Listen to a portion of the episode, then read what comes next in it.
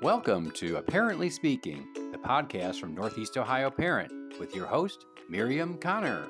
Hi, this is Miriam. Welcome to Apparently Speaking, your podcast for all things parenting. Today on the podcast, my guest is a very special mom. She's a mother of nine. Um, she's going to share her story of motherhood as well as talk about helping kids through difficult times and emotions. And she's got a lot of experience, obviously, a lot of great things to say. She's a great person. This episode is sponsored by Montrose Mazda Kent. They go around the world for you. Before you look, call or stop in and talk to Jeremy. Find out more at mazdakent.com. So, welcome, Chrissy Durston, to the show.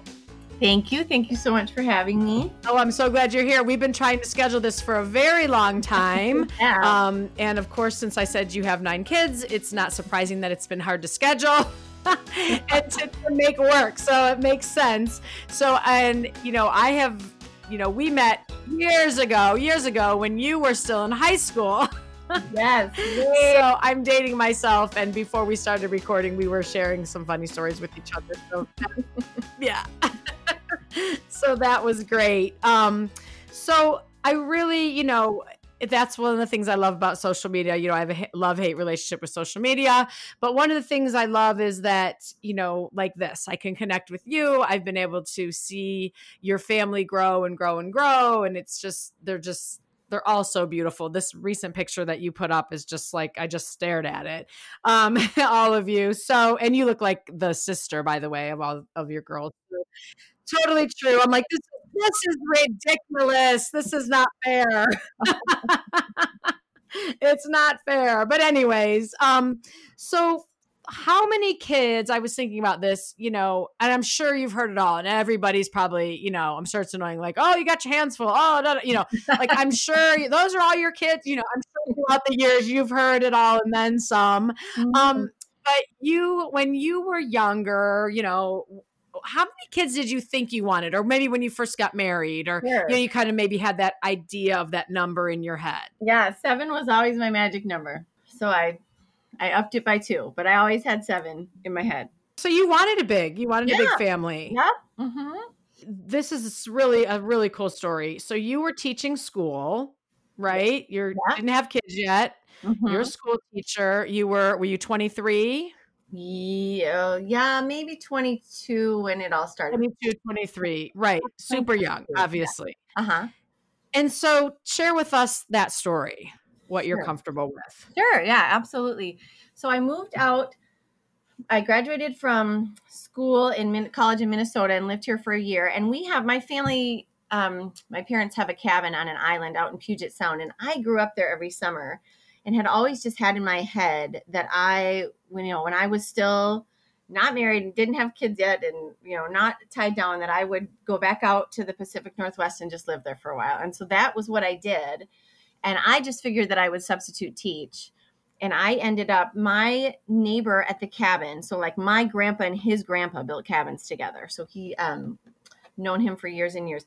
He um is a or was an elementary school principal and he called me like two day the day maybe before school started and said um, he had a teacher who with a cancer diagnosis who had to um, go for treatment and uh, so I, I, ended up with a teaching job the day before school started and so perfect yeah right plenty of time to prepare so, um, so i so i ended up in this school which was just uh, just a precious precious group of kids um, probably I think over 90% free and reduced lunch. So an area kids who came with a lot of needs and needed a lot of resources.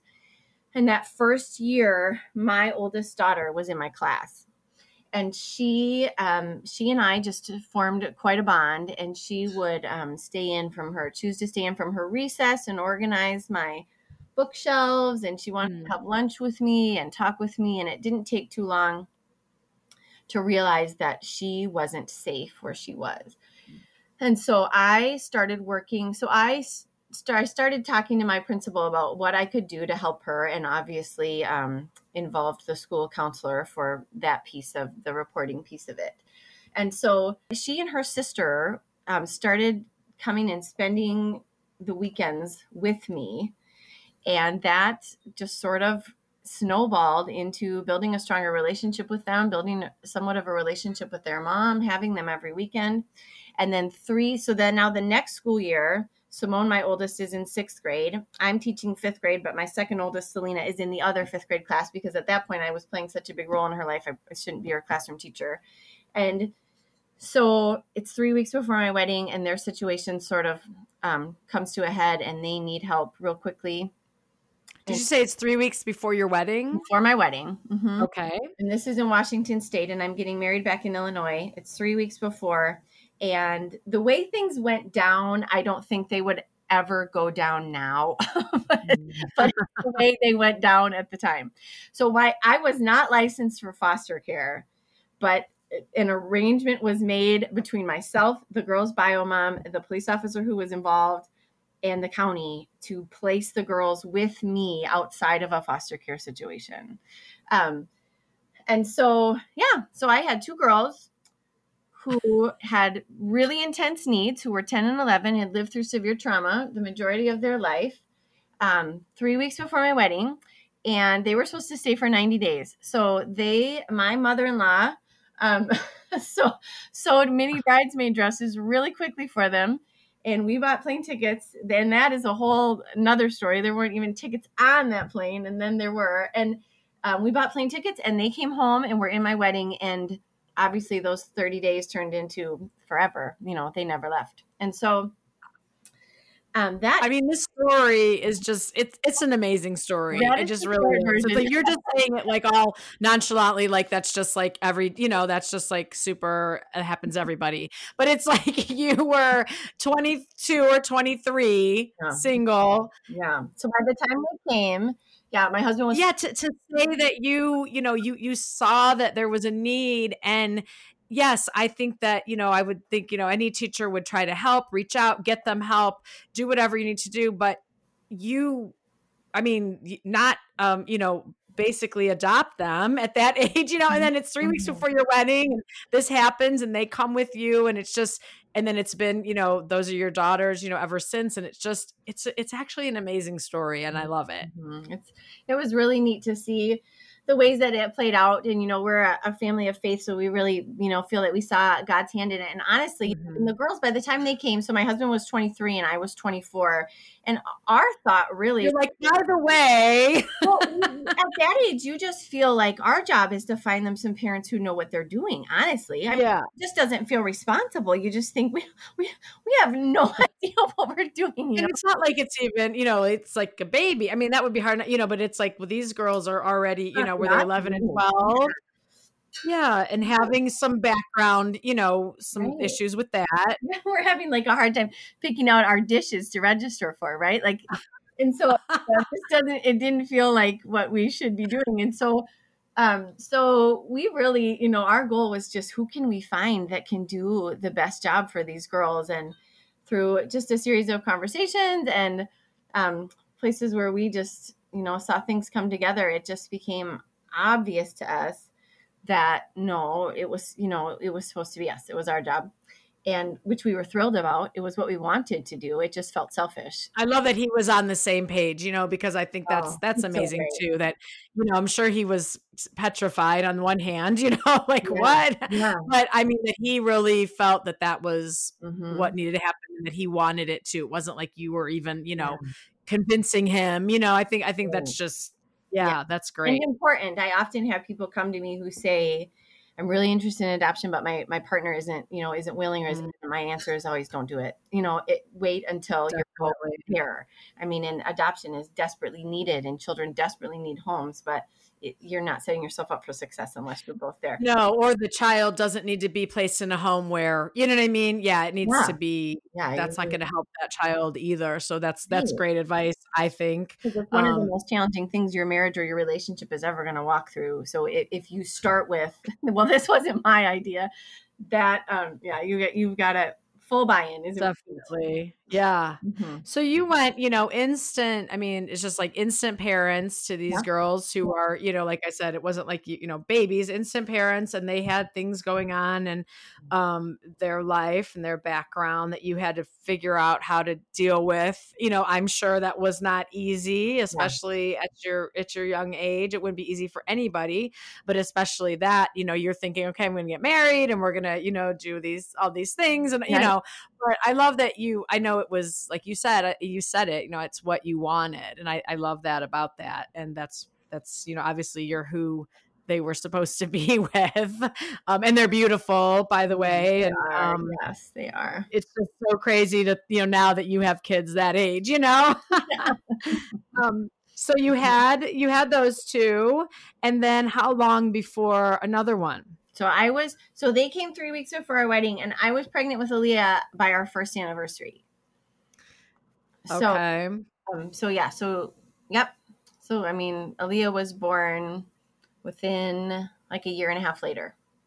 And how did the girls? Um, were they excited about that? Were they mm-hmm. nervous? How did they feel about that? They were. They were excited. They did yeah. a really great job of loving on her and bonding with mm-hmm. her. Um, you know, one thing with kids who come from hard places is that you know somebody that much younger um, usually isn't a threat to their needs being okay. met but um, emotionally you know they did need to walk through um, the difference between being born into a family biologically and being adopted and um, does that determine your value you know mm. and so um, and that is one of those things and i i'll tell you starting at 24 with um, teenagers that came from a hard place, I do a lot of saying, "Oh, girls, I really am sorry. I mean, I promise you that if I had known better then, I would have done better."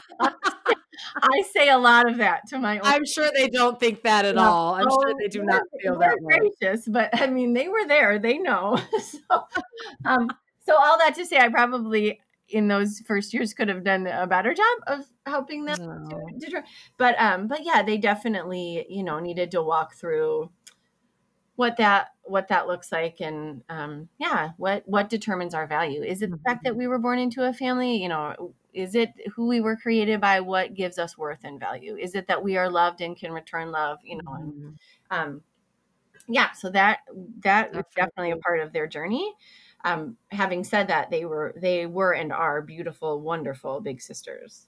Mm-hmm. Well, yes, that's great, and all your kids are. So then you had Aaliyah, and then who was after that? So then we knew we wanted to adopt again, and so we okay. uh, uh, we applied to. We were still licensed as foster parents, and so we let. So I guess I kind of left that out of the story that the girls came to us under that arrangement, but then we immediately began our license for foster okay. parenting. Um, so yeah so we so that was still on your heart I, I that's yeah. great you just mm-hmm. knew like that was still going to be part of your yeah. journey you know you were going to adopt again sure yes and so yeah yep so we were so we let the county know that we um, were ready to take another placement and we're actually we were really surprised at how long it was taking and i think struggled a little bit with how long mm. it was mm. taking and during that time a good friend of mine who was a single mom to two um, biological kids, and then she had two um, beautiful girls adopted from China. She pulled me aside at the farmers market in our little town, and she said, "Chrissy, I need you to pray for me because I really want to adopt these two girls from Haiti, but anybody else I ask will think I'm crazy." And I said, "Well, I think you're crazy, but I'll pray for you if you want." so, so I was so we're I'm in that we're you know waiting on a waiting on a foster placement and I'm praying for her and I called her and I said, I keep thinking uh. about these girls. Is there a website, you know, that I could just go on and look at them, look at their orphanage and kind of see where they're at? And she said, there is. And then out of nowhere, she said, and there's another one I really think you should look at. And she gave me the name of it and I went on there and I looked at the waiting, you know, went to the waiting children page, which I don't, again, this story will date itself because I don't think that would, anyway, went to the went to the waiting children page and I scrolled down and my son was in. There was a picture of him, and I mean, I knew it. I knew that that oh. was my son. I mean, it just like, like, like getting hit by a Mack truck. And I, um, bless my husband's heart, right? I mean, the guy is like 25 at this point, has three kids waiting on a fourth, and his wife is like, I know we're totally broke and like barely swimming, but I seriously think that this is our son in Haiti. like, he's such a good guy. So Oh, he said to me, hon, I am pro kids and I am pro adoption, but I am not feeling what you are feeling at this oh. time, you know? And so I just had to wait on it, you know, and I just gave it time. And um, he kind of went through, you know, his own process of thinking through that and could we do that and did we have what this child needed and um in there was a point in that process where our, we were at church and our pastor gave an analogy and it involved a family and an adoption from Haiti that just um, really you know something about that story really spoke to my husband and he uh, went to work the next day and just did a lot of reading on the situation in Haiti and um, um, what you know the situation for an orphan in Haiti. And he came home the next day and he said, "You're right. I, that is our son." And so, um, yeah, that choked me up. Wow. So I was sitting there. Yeah. I was sitting there like with my pen in hand, you know, like waiting for the go ahead. How old was he at the time, your son? Uh, he was 18 months at the time. He came Okay. right before he turned three. So he was 18 months when we started. And then Okay, so for- it took some time. Yeah, right before he turned three when we got him home. So yeah, so Oh. I we were Here comes the first boy.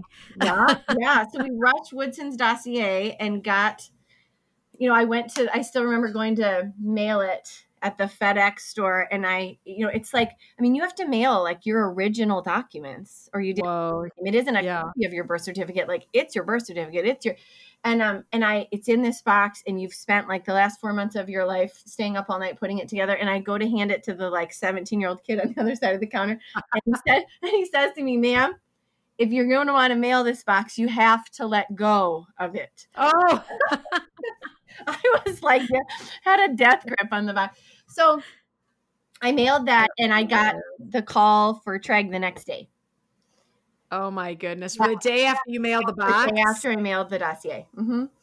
Oh my I goodness. know. And, and had I gotten the call for Treg earlier, I could not have put the dossier together, you know, in the amount of time that I did. Right. Yeah, so got that in the mail. How old was he? Treggy was five months when he came. Oh my goodness. Mhm. So you had gotten he was 3 Mhm. and then so Woodson, well no no not when you okay so you got Woodson came out of age order. okay Mhm. got it Woodson is older. They're only 15 months apart. Woodson is older, but Trey came first. So when Trey came at five, we were working on Woodson's adoption, but he was still in Haiti. So by the time Woodson came home, he was almost three, and Trey was like one and a half. Yeah. wow Mm-hmm. I'm trying to keep track I'm having to write notes down here like know. wait a minute okay we're on number five and this one Yeah. was this Uh-huh. age and everything but Yeah. I love it it's so cool and like I said I've I've been watching them you know on just Yeah. social media their pictures grow up and I mean I just I can't believe how old you know they are now but it's just it's Yeah. been great to see it but we're going to take a quick break we're going to come back we still have um, to talk about some more kids and then a few other things i want to talk about with you so we'll be right back Perfect. Hey, this is Miriam from Apparently Speaking. Join the Mazda family like I did at Montrose Mazda Kent. You'll love the selection of new and used cars and lease options. We are on our third car from Kent Mazda. We keep going back because of the ease of purchase, and it has been by far the best deal we could find each time. Montrose Mazda Kent, they go around the world for you. Before you look, call or stop in and talk to Jeremy. Find out more at mazdakent.com. Okay, we are back talking with Christy Durston again, and we were you're kind of going through the, you know, uh, the, your kids one by one, you know, how they came to be adopted, biological, when, and how old, and all that. So I think we went um We've got with five, right? We went through five. Uh-huh. All right, so four more. Yeah. Now, at this point, are you or your husband kind of like, we're good? Like, I know it, you had mentioned you always had seven, but are you like, you know, because there's so many and there's so the s- few are close in age. Like, are you kind of like, I think this is good, this is great, we've, you know, or not? Well, you know, I've always, I don't know what it is with me, but I, when people say to me, you know, when you get that feeling that you're just done, I say, no. You're like, no. I don't know that feeling. It's it's not that I I'm I mean, I understand that most people have that feeling and for whatever reason I just don't ever have that feeling. Um, Yeah. my husband is closer to well, I think you know, they would probably be responsible to be done here and provide for these children. You know, I mean, he's a, Yeah. he's a little more level-headed in that way. Uh-huh. Um, but he has such yeah, he has a huge heart and is yeah. well, So you didn't feel that way after five. You just were kind of like, No. I'm open. You know, either way, you just see. Yeah. mhm. Yeah. yeah. Okay. So then who was next? Okay, so then there's a little bit of a gap, and I don't, I hadn't planned on putting this in the story, but it's definitely part of the story, so I will. I had some really serious mental health struggles after Woodson came home. I'm I'm glad that you have the guts to mention it because yeah, I think, and I would never, I, d- I would have never known that, and I wouldn't have asked you without your permission, but I didn't even know. But I think it takes a lot of guts, Yeah.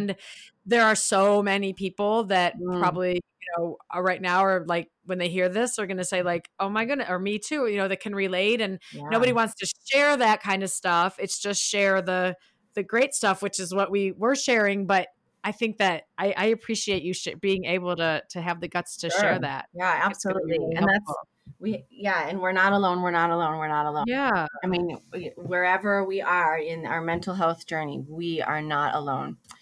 And to hear you you know you're so well spoken and you're so together and obviously you are that doesn't mean you aren't but like again i think there's that stigma where like you know if Right. someone admits we- oh they're like they're a crazy person they have something wrong with them and that's not the case Yeah, no. so yeah so that Mhm. after after your fifth child you struggled with that so go ahead mental health stuff and it just um, partly i had kind of run on i think the adrenaline of ad- i mean adoption is adrenaline producing when you're Yeah. adopting kids out of severe trauma right and my body had kind of adjusted to that and i think part of it was that letting down and part of it was a health issue that i, I didn't realize i had and it took me about Mm. three years to hunt down and so um, okay so to shorten this story there is something going i have um, a pretty intense form of tmj where my tongue's way too far back in my throat and my breathing isn't what it should be and so my body um, gets real low levels of oxygen. And so what it does to hold that airway open the way it should be is it pumps these crazy high levels of adrenaline. So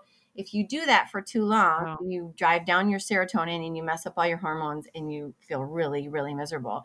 And so i was parenting these you know these kiddos with a lot of needs. And really myself was barely hanging on. So i i lived with a ton a really really dark depression and sort of in a forever panic attack like a panic attack i just could never get out of. It was sort of like that feeling if someone if if my babysitter were to come rushing in the door right now and tell me that you know story fell down the stairs and she wasn't conscious it was like that feeling but it never quit. Hmm.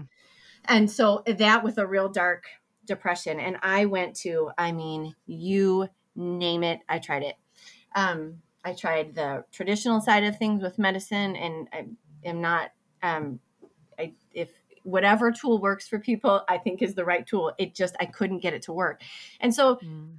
the the the heart of the issue was that I was being treated mainly for anxiety, and most things for anxiety relax your muscles. Well, the problem was that my tongue, which is a muscle, was already too far back in my throat. So every time someone relaxed it, I just would go back into their office saying, "I'm a million times worse." And it was like every time there this look came over, it was like usually appointment four or appointment five. They got this look over their face, and I went, "They don't know what to do with me either." I you don't know, and it felt do. and my Yeah. husband, who is just an absolute rock star, would say to me, honey, we're not better until you're better. I will, you know, I will walk every like every step of this with you. And he just ah, that chokes me up because he's just just amazing, right? And so eventually I figured, well, I can't fix the fact that I want to die. Maybe I'll just fix my TMJ. so I take the problem you can handle. So I went to this guy who I didn't even realize when I went was this completely alternative outside of the box dentist who wasn't even really a dentist anymore. Who literally people I don't want to know what he was, but Yeah. go ahead. If it worked, it worked. well, he was an airway specialist. Okay. there wasn't a Ouija board involved or anything. And so and so he um he took one x-ray and he looked at it, he said, I know exactly what's wrong with you and I know how to fix it. And at the time, he had me all hooked up to things that were measuring my heart rate and my oxygen and everything else. And he built this mouthpiece for me and he put it in my mouth. And my on the monitor, my heart rate came down 40 beats per minute, and I wept because I knew. I sat there and I wept because I knew he'd found exactly what was wrong with me. And um, and he said if you hadn't been so caught up in trying to figure out what was wrong with you, I think you could have just listened to yourself and realized you you weren't breathing. And so that kind of transitions back into my kid story a little bit because from when Aaliyah turned about seven or eight until she was 11, she walked through an absolute nightmare health struggle. I mean, I had a little girl who was eight, nine years old who was so depressed she was suicidal and who on her bad days um, couldn't even walk up a set of stairs. And I'll pause right here and say anything I share about my kids, I have their full permission and blessing to share. And the things that my kids aren't comfortable with, I, I wouldn't share.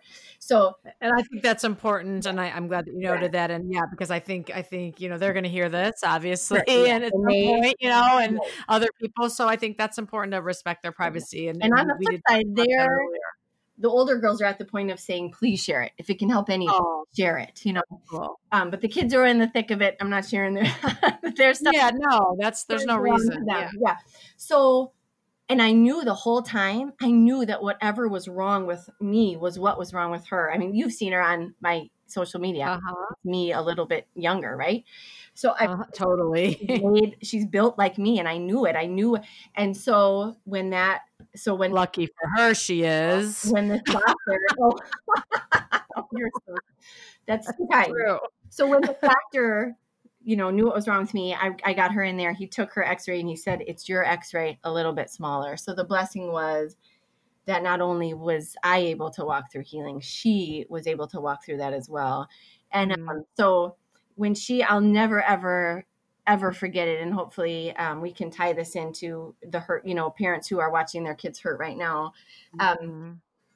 When she was i think she was nine years old i can remember exactly where i was standing i can remember everything she looked at me and she said when i grow up and i look back at being a kid all i will remember is that i was tired and i was sad oh. i think I, I, I, I like you know like i felt my heart break in half and that feeling as a parent and we've all known it on different levels where you would give the entire world and everything you have and everything you could give to stop what your child's walking through and you can't do it. And um and it, it absolutely just just wrecked me. And obviously we continued down every you know road we could find but like i said i knew when i figured out what was wrong with me i would know what was wrong with her and we did and she was able to walk through healing and 2 years later we had just moved here. She was 11 years old and we were setting up for her birthday party and she looked at me and she said i am so thankful because i'm such a happy girl. And um, and we you know i just remember kind of those two points as the the low point in her healing journey and the point where she knew that she was out of the woods. And um now as a 19 year old when she looks back at her childhood she doesn't remember that she was tired and she was sad. She remembers that she struggled but that she saw redemption you know? She saw healing and that it equipped her to um, you know if you ask someone to describe if i can not that i'm here to brag on my kids but just the result of suffering if you ask someone to describe Aaliyah, they will describe her as the person who is kind to everyone. Because when she sees people she sees their struggle and so that um, that was a big piece of kind of our family's timeline was that health piece and that shift and so that's a really long yeah, to why there's I'm really glad that you yeah, shared it. Like I said, it takes guts to share it and and it's just honesty. Like everybody has things they deal with and go through, mm-hmm. you know, whether it's physically, mentally, whatever it is, and there's different levels and everyone has different things, but everybody has something and you don't you don't know it, you know, you just see what you think you see. Right. Um, which isn't, you know, always usually it's not always the whole story. Um, and so if you are struggling with something, you can start to think you're alone. Yeah, um, absolutely. and so I, I do appreciate you sharing it and sharing how you you know that that that was a big part of your life and then for your daughter too but you you Mhm. are out of it and so Yeah. and not that there aren't days you know everybody Sure. has days Oh yeah, there's days where I feel it on the edges, and I go, okay, what do I need to do today? yeah yeah you know it you can recognize it Yeah. and say okay let's Mhm. let's figure this out or Mhm. here's what i need Mhm. um to happen make happen today so i can you know not be that way today um and that's that was a great story and you had to because you had to have four more kids so you had to had to have four more kids. you had to figure that out number five Yep, I right my health struggle, and I look at my husband and say, "Babe, do you want to have another?" I, I'm i'm good now let's go I kind of just, I mean, I really, it had gotten so dark that I, you know, I had really, my, my goal in life was really just to hold it together and not, you know, end up unable to parent my kids was really the goal I had put together for myself. So here I was back in the game and, um, and I said, oh, let's have another one. So, eh, so Reichler was born when I was, no, did we have, no, Reichler was born when I was 34. And then, um, so I kind of messed up the timeline.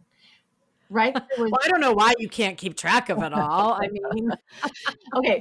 Reichler was born only like three months into that health struggle. I walked through that Okay. struggle with Reichler. Then Okay. I was better. Then I had Story at 38, Matson at 41, and Tug, my grand finale surprise at 44. He, I was, he was three months old when I turned 45. Okay so you have how many you adopted Four, Four. special delivery, five homemade. i love that special delivery and homemade i love that and there's no difference i'm just trying to get you know the logistics of it you know so and that was another thing i know um you had your youngest that you're you know yeah your last surprise at 44 Mhm. right 44 and Mhm. like that's not old and now if you know someone's 44 i'm like oh gosh you know you're so young but i mean obviously in the you know having a baby It is, yeah. timeline that It can be considered. I remember when I had Carly. Yeah, I had my youngest, and I was 39, Wow. and they were like. Well, um, and even with my son, who I was 35, you know, especially with Carly, it was like I remember like, they start throwing out this advanced maternal age, and I'm like, what? Wait, what? What is that? What are you saying? And like my doctor, like he knew he would, he didn't dare, you know, because he knew. But like I would go for other appointments or ultrasound. You're like, oh, advanced. I'm like, advanced maternal. So you're trying to say I'm old and and I'm not, you know. But it was just, it's crazy how that happens, and then they they treat your pregnancy differently. Mhm. Um, and I'm like, well, you know, a couple years ago you weren't doing this, you know, and stuff like that. So it's just it's just crazy, but it's not. It's definitely not old. But I'm interested in hearing what you having a baby at 44, which again, like I said, is not old, but you've also had you know a lot of kids. But It's old. You having a baby now, having a baby now as compared to you know oh, your first or second or whatever. Um, how are you? Do you think you're different, Mm. or how are things different with this Mhm. baby? Mm-hmm. Um, oh, that's a good question. I think I'm different in soaking up every moment and savoring Mm. everything and realizing that it really is worth it to just sit on the floor and play with the blocks and let the other things go. And, you know, I mean, not that I didn't believe those things in theory before, but I don't think I was, you know, as good at doing them. And I was less able to do them because I had fewer older kids to help me out. But, um, yeah, I think that I, um, I think that I'm Realizing too how fast, how quickly the time does go. how quickly that it goes and, and the challenge of you know my friends who are my age their youngest kids are 12 or 13 so there's a little bit of you know i think the challenge that didn't used to be there before is connecting my younger kids to social yeah. and and friend groups when they aren't the places that that i am now and you know sort of playing all those all the level you know diff- more than one level on the continuum at one time you know it's a Mhm. little bit of a challenge. My girlfriend's giving a hard time for insisting on um, living all the stages of life at once. You are, your friend is right. That's hilarious. That's a great way to put it. You have every stage going on at once. So, oh my yeah, so the challenge of keeping up with those things and at the same time just trying to stay present I um Yeah. something recently that I initially pushed against, which kind of talked against the idea of multitasking. And um and I feel like multitasking is how I survive, but it really was encouraging moms to just or parents to don't try to do the other three things at once. Just do the one Yeah. thing. And and when I started to practice that, I went, wow, this really is life giving. You know, this really is. So Yeah, because you can give your whole self, and we do it. I'm guilty of it all the time, but you can actually give your whole self to that one thing.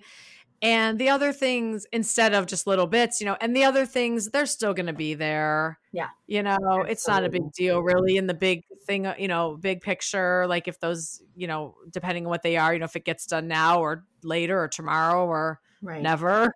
Yes. Yes. So, how we talked about, and I do, I, I love your family and I love your, I, I really want to meet your husband because I love him. Um, great guy. sounds- And, and the thing you probably can't tell by the pictures on social media is that he's really, really funny. Yeah. Oh, he has to have a great sense of humor. That Mhm. there's no doubt. you have to have a great sense of humor He says our to have family all motto, this. he says our family motto is if you can't make it better, make it funny. See, I knew I really, really do want to meet him. I knew, I know we would get along. Um, and so we talked about a little bit, you know, earlier, just when we were talking, just um, how a lot of kids are struggling anyway, Yeah. you know, with, with different things, but especially Mhm. now, Mhm. there are, you know, a lot of kids are struggling because of the situation, and and you've had kids that have struggled, you know, with Mhm. different things for sure in the past, things that you didn't have any control over things that they came to you with you know and they struggle and so how do you how did you how do you because it's ongoing you know Mhm. help these kids that have these you know different issues with emotional issues and things that they they, they struggle with Sure. I think that the biggest thing that I'm that I've learned as I've walked these 20 years with kids from hard places, um, whether they were, you know, came through adoption or or were born into our family, um, is a shift. The shift I've made in parenting is from addressing behavior to addressing needs. And it doesn't mean that we that I ignore behavior because I certainly don't, but I have learned and have grown through, you know, the simple motto if my child's giving me a hard time, they're having a hard time. And I think that my my focus used to be to get a hold of that behavior, um, you know, and whatever, you know, give an extra chore or take away screen time or whatever that consequences for that behavior and maybe look at the need later. And the shift into look at the need right at the beginning and um, sit down with that child or sit down with your partner and or whatever um, the child's therapist or whatever you need to do to what's driving this behavior. And when we can't when the child can't identify that you know lots of times for my older kids you know if i'm getting a lot of a lot of back talk or eye rolls or whatever i'm dealing with and i say what? Time out here. What's going on bud? You know what what's driving this? They, they've practiced enough now that they're usually pretty quick to say oh i'm worried about that you know that that thing with my friend or I, I think all my friends were online last night and i and i didn't know about it or Mm. you know and we're and, you know and they can get to that need pretty quickly. Younger kids um, sometimes they can't get at the need but you can always just start with the hierarchy of needs right? So shelter right. shelter food and water are at the bottom. So first one is establish that our home is a safe place you know the, and and that's a real big one for our kids right now because our kids have gone from a general feeling that the world was a safe place to a general feeling that it's not and that is no small deal in childhood. And so to start with that need of establishing th- that this in our home is safe and even asking what makes you feel the most safe or what do you need to feel the most safe?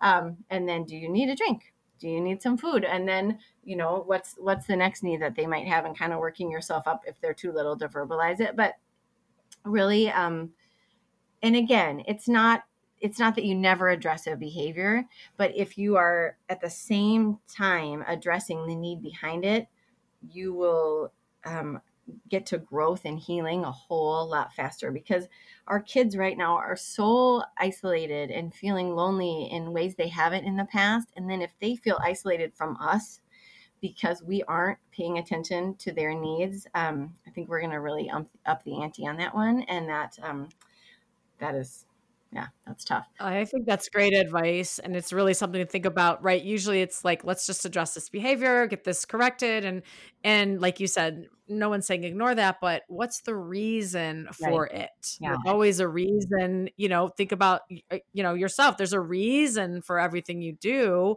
Right. So what's the reason behind it? And it might be little and it might be something big that needs, you know, addressed. So mm-hmm. I really like that. And you can do it, you know, both. You can correct that. You get addressing the reason is going to correct the behavior yeah and, most times anyway. and i think it's important when they tell us to to believe them um, or to believe them slash not try to fix it. My tendency as a parent mm-hmm. is to you know if they tell me something like you know my so and so doesn't like me anymore. You know he used to be my best friend and he doesn't like me anymore. My instant um, instinct there is to, is to try to fix it. Oh, buddy, I'm sure he does. Yeah. I'm sure he's just busy. Right, right. But, but I end up didn't mean it like that. Da, da, yeah, da, you know, sure. whatever it is. Yeah, he's a teenage boy too. He, you know, he wasn't thinking when he said that. Or, but and what I end up doing is I end up invalidating my kids, and so um, I think to validate that it is is because how they describe it to you may not be how it actually is, but they will describe mm-hmm. it how it actually feels.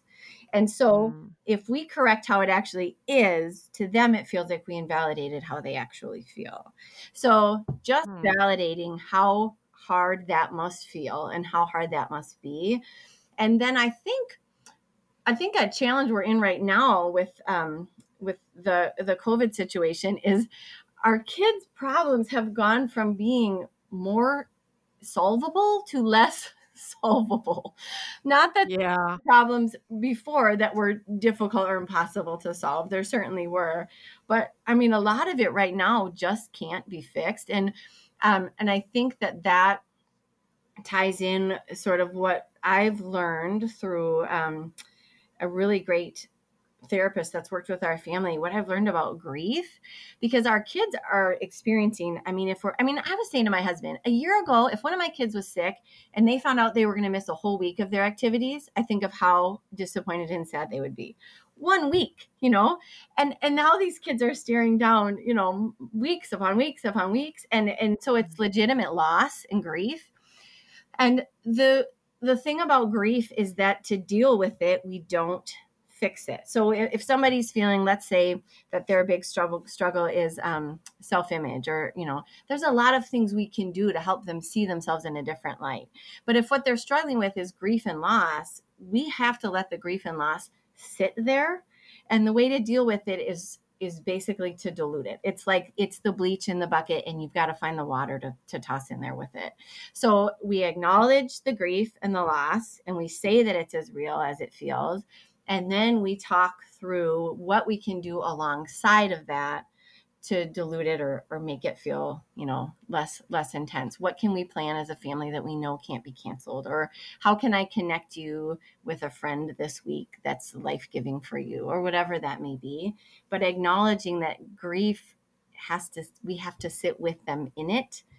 And um, i think that that brings up the need that i have recognized in myself lately as a parent to separate my grief from theirs and make sure that I'm dealing with my grief with my journal, with my prayer time, with my husband, with my girlfriend. So I'm not piling it on top of their grief, if that makes sense.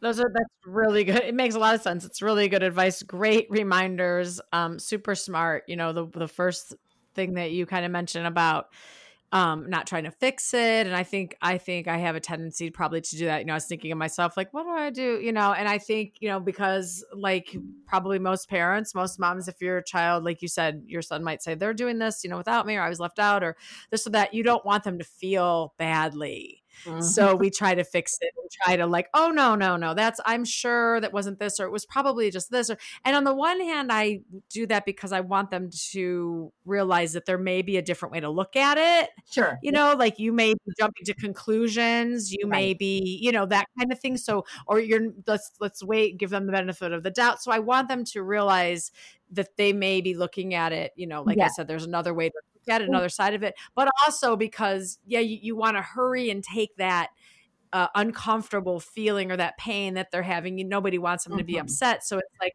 Oh no, no, no! I'm sure to, and so I, I think that I tend to do that a little bit too, instead of just saying like kind of slowing down and, and like you said, just saying, yeah, I bet that would feel or that does feel badly, and that's you know that's happened to me too and that feels doesn't feel good but then kind of maybe continue on with like right, are you sure order the conversation yeah are you sure you're looking at it correctly or whatever Yeah, and just exactly and sometimes maybe you just say like that stinks I mean, there's Yeah. nothing to do you know it's Mhm. just it just stinks sometimes people Mhm. aren't nice you know that Right, kind of right. thing but like you said not to fix it all and like you said you know the, the second point just to really make sure that you know because we we need to be healthy so that we can help our kids Mhm. to be healthy. And so, like you said, Tay, and I really, really like that you said, you know, you would kind of deal with your things with your girlfriends or with your husband, not your kids, because I think too many parents put put them as equal you know and and they share their adult issues or things they should be sharing with their husband or their friend or whatever it is with their kids and that's not your kid's job sure yeah and Um, it can be to difficult take that on you know they, they don't need to take that on Right. Yes. Yeah. And, and it's difficult right now as parents, I think. So, like, my daughter was a senior in high school last year, and I had to recognize that she wasn't the only one who'd been looking forward to graduation. I had been, you know, and yeah the only one who'd been working, looking forward to all these end of the senior year things. I had been look, looking forward to connecting with parents at those things, and and Yeah. so I had to back off and do a little work there to separate what was my grief over what I was losing. Because it felt selfish to say when she was losing such a huge thing it felt selfish to say that I was what about me? what about me? Yeah. But then what I was ending up doing was compound, compounding mine with hers and that wasn't helping either right? And so it's that right. tricky piece of um, making sure and along with that just what are we are we doing the things that we need to give ourselves grace in parenting because this is incredibly difficult right now. I mean i think we should just all be shooting for a solid b average. I don't think anyone me yeah. What do you mean me just grace grace grace for ourselves and raising yeah. ourselves so that we have something available for our kids because I don't think we can hold ourselves to that same standard that we do when the world is ticking along. right. And maybe we don't maybe that was um that standard was not realistic anyway. So Yeah, you know you have to look at what is your standard? Is it realistic? Is it necessary? Mhm. um you know is anyone going to be better off if i hold myself to this standard or not? You know Right. probably no. So Right. yeah. Mhm. um christy you are you really are an amazing mom and you're an amazing person and i think you've done uh, what so many people wouldn't couldn't whatever the reason um really just just um you are you are really inspiring and encouraging and you um you're very smart to talk to you know a lot and you um so i really i'm really glad that you were here i appreciate you taking the time i know um you're slightly busy over there so for having me. Thank you so much i for having me. appreciate it and we could we could talk you know. Keep going on there'd be a lot more things i would love to ask you so i wish we lived closer You know, um, and I could get my hands on, you know, some of your kids. So um, I really appreciate it. It was great. It was very special for me to have you on. So thank you so much. thank you for having me. It really was. It was wonderful to chat. Thanks. This episode is sponsored by Montrose Mazda Kent. They go around the world for you. Before you look, call or stop in and talk to Jeremy. Find out more at mazdakent.com. Thank you for listening to Parently Speaking. Listen and subscribe on iTunes, Google Play, Podbean, and iHeartRadio. Find the podcast and much more at northeastohioparent.com, like Parently Speaking on Facebook, and email me at podcast at northeastohioparent.com.